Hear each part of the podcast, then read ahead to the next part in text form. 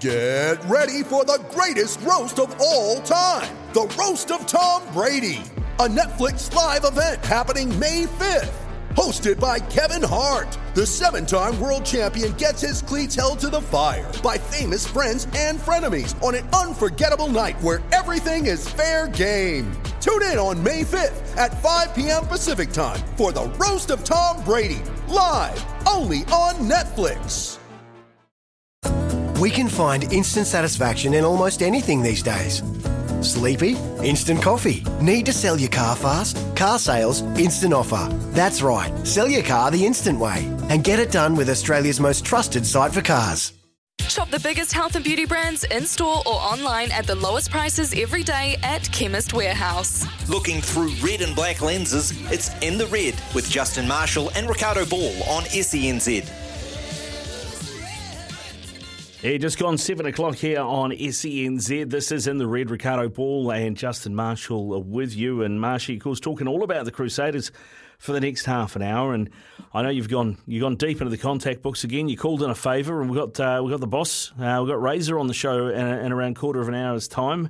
How do you think he'll be feeling after the weekend?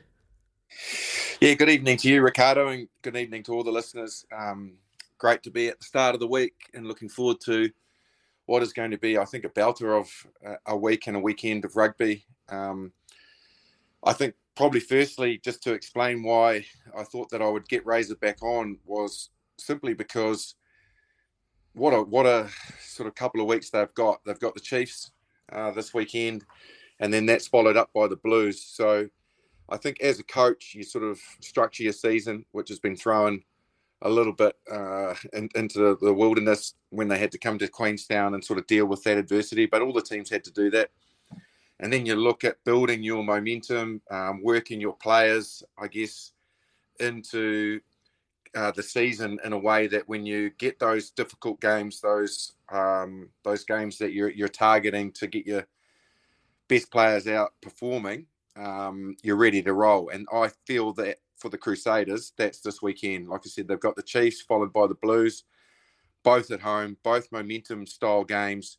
They're sitting at the top of the ladder at the moment. So it'll be really, really interesting to talk to Razor about his mindset and selection and his mindset into season structure. Um, look, coming off the weekend, uh, he gambled.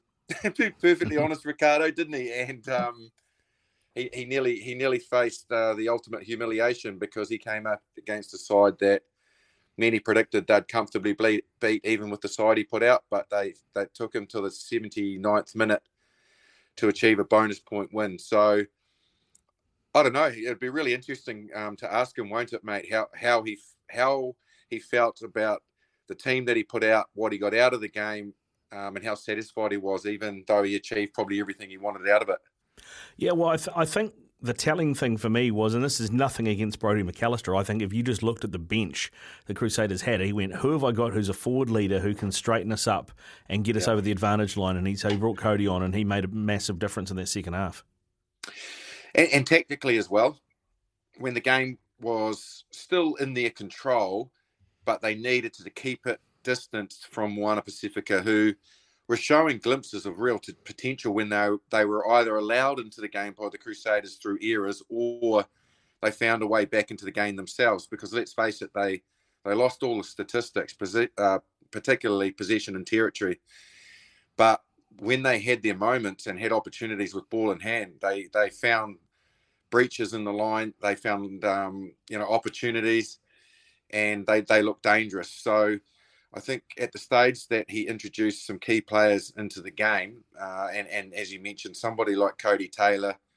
Hey, look, mate, it, it wasn't razzle dazzle rugby by any means, mm. um, but Codie Taylor um, under you know without Sam Whitelock and Scott Barrett there, having him on the bench to come into that forward pack, and it's like right, boys, there's nothing special going to go on here. Kick that ball, bloody, you know, into the at least five to sort of eight meter towards uh, to the try line and we are simply going to orchestrate what we do well, which is a driving maul. I'll get in at the rudder of the of the ship, and I will control it, and we'll put these boys away when we need to. And having that experience, you know, is is un, uncoachable. You know that that just comes, um, you know, with the basically the talent and the depth that he's got in that side, and and it really worked for them.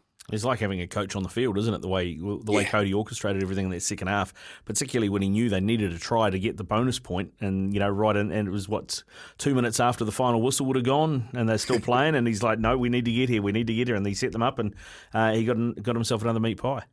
Yeah, and I think probably when you think about the Crusaders, and everybody out there will probably nod their head when I say this because it's when they get into the dark depths of games that you, you look at some of the faces that come up on the screen and you see the likes of Sam Whitelock and Scott Barrett and Codie Taylor, um, in particular, in, in the, and Joe Moody, you know, seasoned, hardened All Blacks, you know, and, and then you throw throw the sort of the, the generals of the Mitch Drummonds and the Bryn Halls who have played 100 super games led by and orchestrated Richie Mo'unga um, you know, there, there's there's some real uh, experience there, and you go right. It's uh, 20 all with five minutes to play. I know who I'm backing mm. because that, that that that experience and that knowledge of the game at that stage of the game, those guys have been through it many, many, many times in their careers. At the weekend, uh, that very um, immature Crusaders side didn't have those big names. They didn't have those players that you would rely on if the game was in the balance. Now it wasn't, but it still needed to be put away. And so, you know, one player to a degree in that forward pack. You know, you look at the loose forwards. You know, you've you've, you've got Pablo Matera, but he's really finding his feet and finding his way. So, as much as he's got experience, he's not really leading. Um, you know, you got Tom Christie, who's just out there working hard, but he's not been to that coalface before. So, you know, they, they, they were really lacking that. Even Ethan Blackadder, um, you know, who was great to see him back, but he's really raw and green too. So I, I think that you don't underestimate the influence that Codie Taylor had in just, I guess, securing that game when they really needed it and, and being composed enough to get that bonus point because that usual mantra that they have and, and that uh, wealth of experience that wins them a lot of games, sometimes they shouldn't even be winning. Um, wasn't wasn't there. So yeah, Razor will be really pleased with what he brought to the game when he was introduced. Yeah, I, I mean, do you think there's anybody out of this lineup that started on the weekend um, that has played themselves into the reckoning? I mean, I know George Bridge will always be there, thereabouts, uh, and you know you could say the same about Tom mm. Christie and George Bower um, and a couple of others, maybe. But uh, you know, in general, was there anybody that was given an opportunity that really took it? Do you think? Uh, look, I, cer- I, certainly think that um, George Bridge had a much, much better game. Started mm. to look like the really hard player he is to tackle. Like a lot of people kind of go, oh, what is it with George Bridge? You know, why? You know, we know he can finish, we know he's got speed, but he has this sort of innate ability to beat defenders and started to see that like even close to the ruck. I think I was talking about it during the game when I was commentating, saying, look at George Bridge, you can see him and he was constantly hovering on the inside of Hickey or looking to sort of be on be on the outside of uh, Rangi, who got an opportunity, and he was in those zones where he's very dangerous and constantly broke it, broke a tackle, broke, made a mini line break, and then offloaded, and that and they were you know they were have, getting either momentum from what he was doing, or um, you know he was giving try assists. So Razor would be really pleased with what he saw out of him. There's massive competition in that back three. Really, really difficult to select. And I'll, actually, I'll say back four from centre out. Uh, you know, and you and you bring David Havili back into the mix as well. Uh, so you really need to make sure you're on your game. And I thought George Bridge probably wasn't in the first round. Um, you know, so and and and Sevu Reece, we know his qualities. So he's probably one. Um, I think I said in the game, and, and I'm always happy to be wrong. Uh, I, I, certainly thought Pablo Matera had a real presence at number eight, and I thought he would be better suited uh, to, to that position, that he would find his way into the game better. And he certainly did in the first 10 to 12 minutes. But then um, he got tight again. Uh, and we saw him sort of one two off the ruck. And I don't know whether that's where he's at his best. Um, and, and so he kind of, in the early exchanges, he was getting the ball sort of two to three out in the wider channels, and I thought, oh yeah, this is where you're dangerous. So um, I'm unsure about him. If I was perfectly honest, I thought, look, you're always going to get plenty of change out of Dunshea and, and Quinten Strange. Um, you're always going to be impressed with the work rate of the props. You know, Bower was good. Um, and up front, McAlister, as you mentioned, has been outstanding. And Codie, Codie's absence. Uh, one one guy that um, did um, not really look like he was up to the speed of the game when he got introduced was Richie, mm. and, and, you know that's probably a little bit of a worry for Razor. But then and again, off the bench, first game of the season, just trying to find his way might have been a bit of, you know, this is this whole thing, isn't it? You know, is it better to get those players out there? The, these All Blacks that they say need the so-called rest, and and um, they they have to be on the, the this catchphrase minutes or guys like Richie Mo'unga, who's at the peak of his career, you know, he just wants to play that kid and he wants to express himself, you know, holding him back. Is that a good thing? Because um, I thought he looked underdone by his usual standards.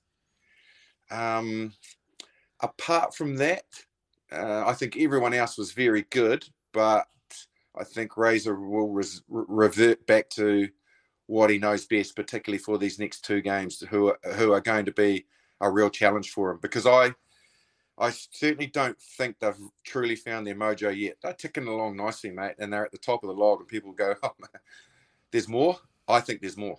Yeah, right. Okay, interesting. Um, in, in terms of Richie, then you what do you think he's off the bench again, and Fletcher Burke starts this weekend?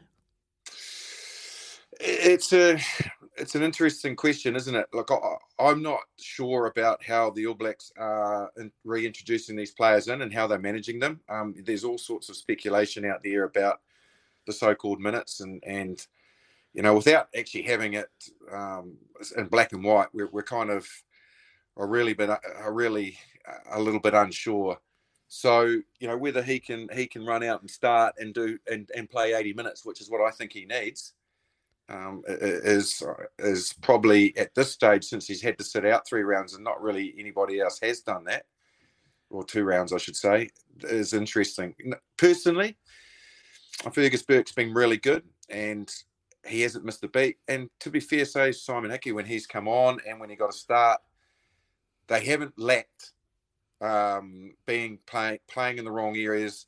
They haven't lacked leadership in that in that jersey.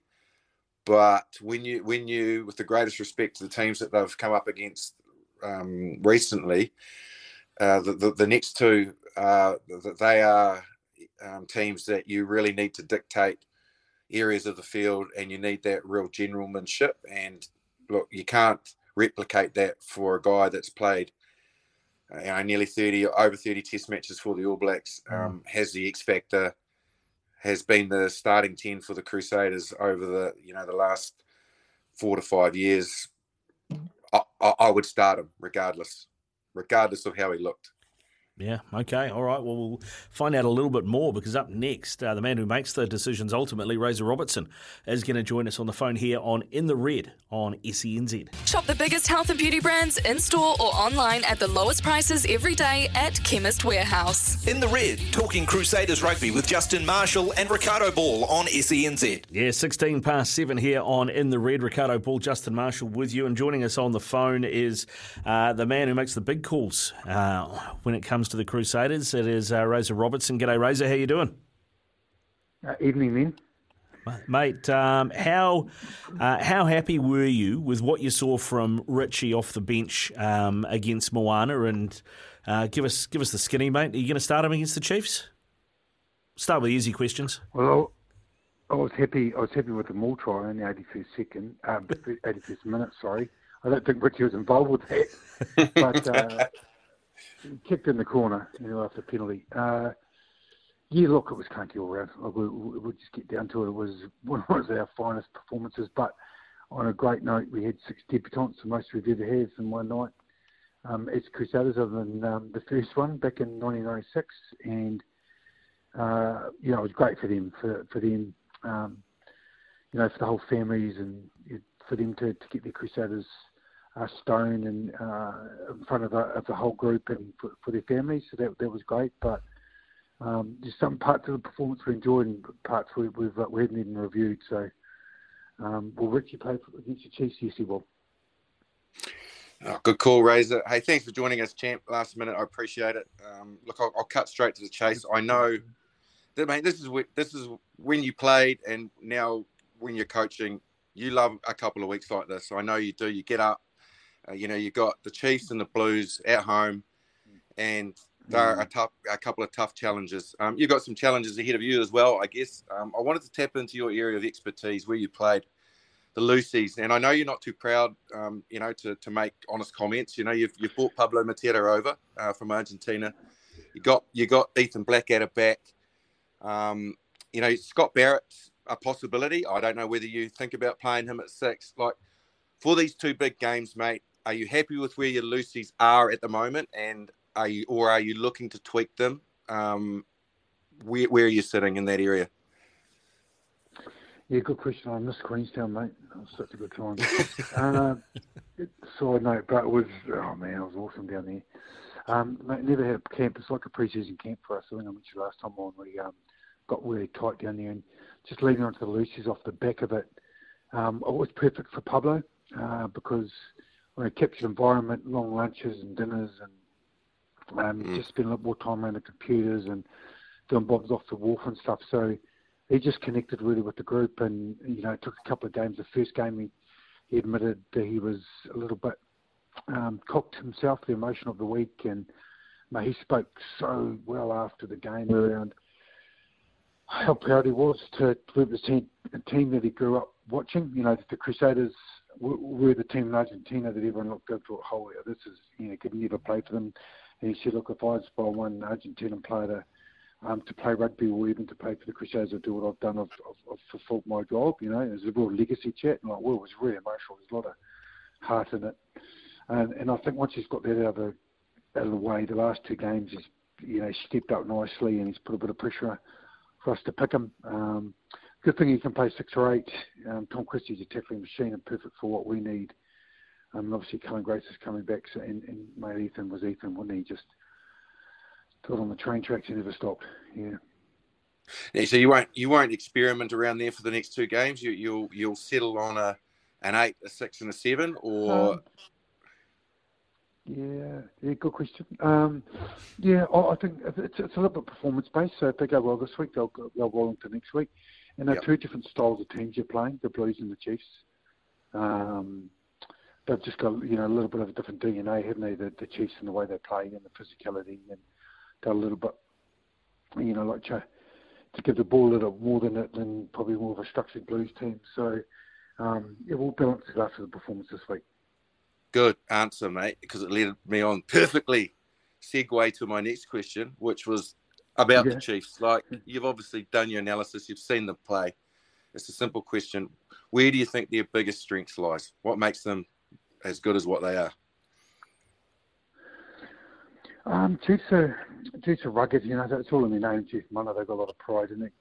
That's in their contact and their physicality. And when they when they get that right, especially in the Crusaders, you know, games in the past, it's been really difficult for us to get going. You know, the the Dave Rennie glory days of um, you know tackling anything within five metres of the ball, and mm-hmm. um, it was you know an attack and, and the brutality of it. So that's the thing. That's the physicality and um, you know, when they've beaten us in the last couple of, you know, times, either it was in Fiji or up there, that, you know, that's where they've got us around that, that breakdown. And, um, you know, when Sam Cane, he's, he's good, you know, in the game to get us hit on the ball. So we're aware of that. Now, they know that we know it, so there's nothing new, but, um, and they've got some players that can, can light it up when you've got, um, Anton or, you know, Peter Gasiakula, who's, you know, geez, he could play league, couldn't he? How many mm. carries he got? he's playing well. Holy moly. Oh, he won 20k. He's just going. he's got a little bit of footwork in him, too. Go low, brother. Yeah, Go low. Grab a bootlace, mate. That's you, Marcy. You come on his back, I'll take his knee. Yeah. Razor, you'd be happy you're not you're not still playing at eight, having to tackle that coming off, coming the other way. Oh, mate. Hey, look, I I played inside Mehrts and just the majority of. So I, I always when I play with Mehrts, I double my tackle count. So I make make his and mine. And then I was just I had to I had to start Marshy's and he would finish it. Mate, my tackle counts those two are amazing. Razor, I, I, thought you know there was a lot of blokes you gave an opportunity uh, last weekend, and uh, one of them, I you know, I guess is probably uh, the least celebrated, I guess, maybe of your outside backs. You know, it's rock and roll Will Jordan and Sevu Reece and, and you know, David Havili sometimes playing at, at fullback and Leicester and things. But I thought George Bridge gave a really good account of himself, not just with the ball, but I thought he was excellent defensively, particularly in that first half when you're under the cosh at times. Yeah, he showed his class, didn't he? Um, oh, look, just on off the ball, his work rate is incredible. He's got a good instinct to, to get in the right place um, and he just gave us those little half breaks and breaches that we needed to. You know, look, young back in we didn't quite have the cohesion and take the opportunities that were given to us. You know, we made him tackle a lot, but he's just got the ability to keep his feet uh, bridgy. You know, after you know in contact, just post contact. Um, and you know, look, he's got he's got a bit to prove this week for this year for himself. Sorry, he's got um, you know, after the back of last year, he, he felt he could have improved in a lot of areas. So uh, he's first at training last on the field and just all the little things. It just shows why he's, you know, he's been one of the premier wings in our game for the last few years. Well, Razor, mate, really appreciate you joining us. It's a big week, like I said. You love these these weeks. This get, yeah. getting through the weekend and then flying into the Blues. Get stuck in, mate, and um, all the very best. Good luck for for what you've got coming ahead. Thanks for joining us, buddy. Yeah, cheers again. Thanks for having me.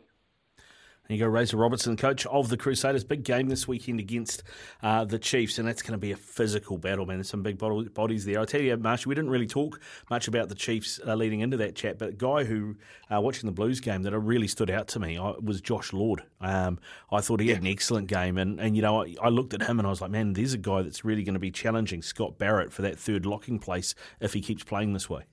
Yeah, and the combo was good too, wasn't mm. it, Riccardo? Because like Retallick, man, if, if he was slightly missing, I don't know if you heard me making a few comments at the start of the year, but if he did, he certainly um, has has proved me to be wrong because uh, his physicality was outstanding, and Lord's got a different set of skills that complement what Retallick does.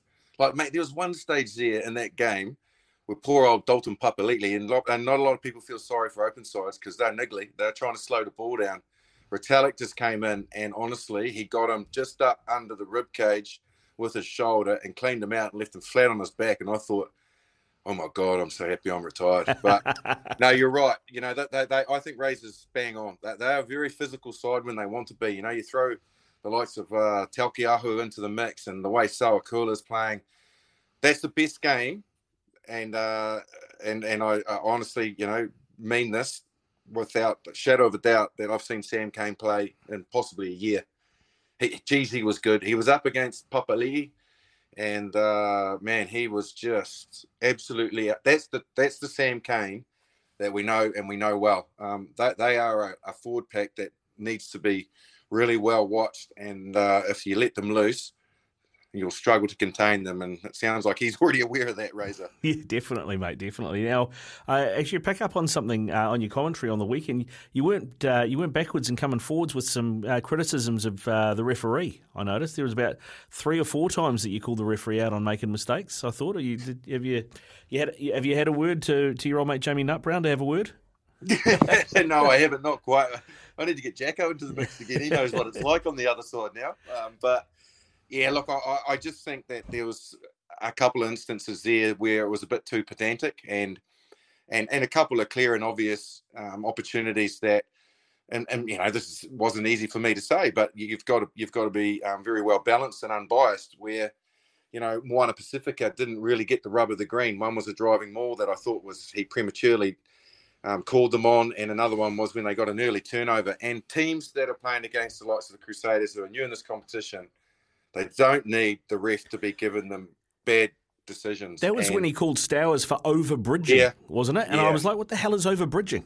Yeah, so did he. Was over long, is what he was like, yeah, hell. But anyway, because we, we, we showed the replay on Sky and he went directly onto the ball. But my, my point is that referee can ill afford to get those wrong in general, but it certainly doesn't help teams who – know they're not going to get the amount of ball or possession or territory, and when they constantly get they get two or three against them that are they're they're quite clearly wrong, it snowballs on them. So I thought that was a bit unfair from Moana Pacifica. Yeah. Yeah. But mate, it's not it's not unlike me to you know take the piss or have a crack at referees. It's nothing's changed in 25 years for whether I had the boots on or off. you just can't get binned for it now, so that's good. No, that's bonus. Yeah. hey, good stuff, Marshy. It's been another great in the red. I uh, look forward to catching up with you again on Sunday, eh? Yeah, likewise, Riccardo, um, and enjoy your next show with Allah. Um, looking forward to his thoughts on Moana Pacifica. Thanks for everybody tuning in. Cheers. Cheers. Uh, this has been In the Red. Justin Marshall with us. Uh, we're going to take a break now. When we come back, it's all about Moana Pacifica. It is Pacific Flair with myself and Peter Alatini. Stuff for your face and body? It's men's skincare with a purpose. Top quality Aussie made grooming and skincare to help guys look and feel great with no hassles. Plus, Stuff is helping mental health too. Find Stuff at Woolworths or visit websiteofstuff.com.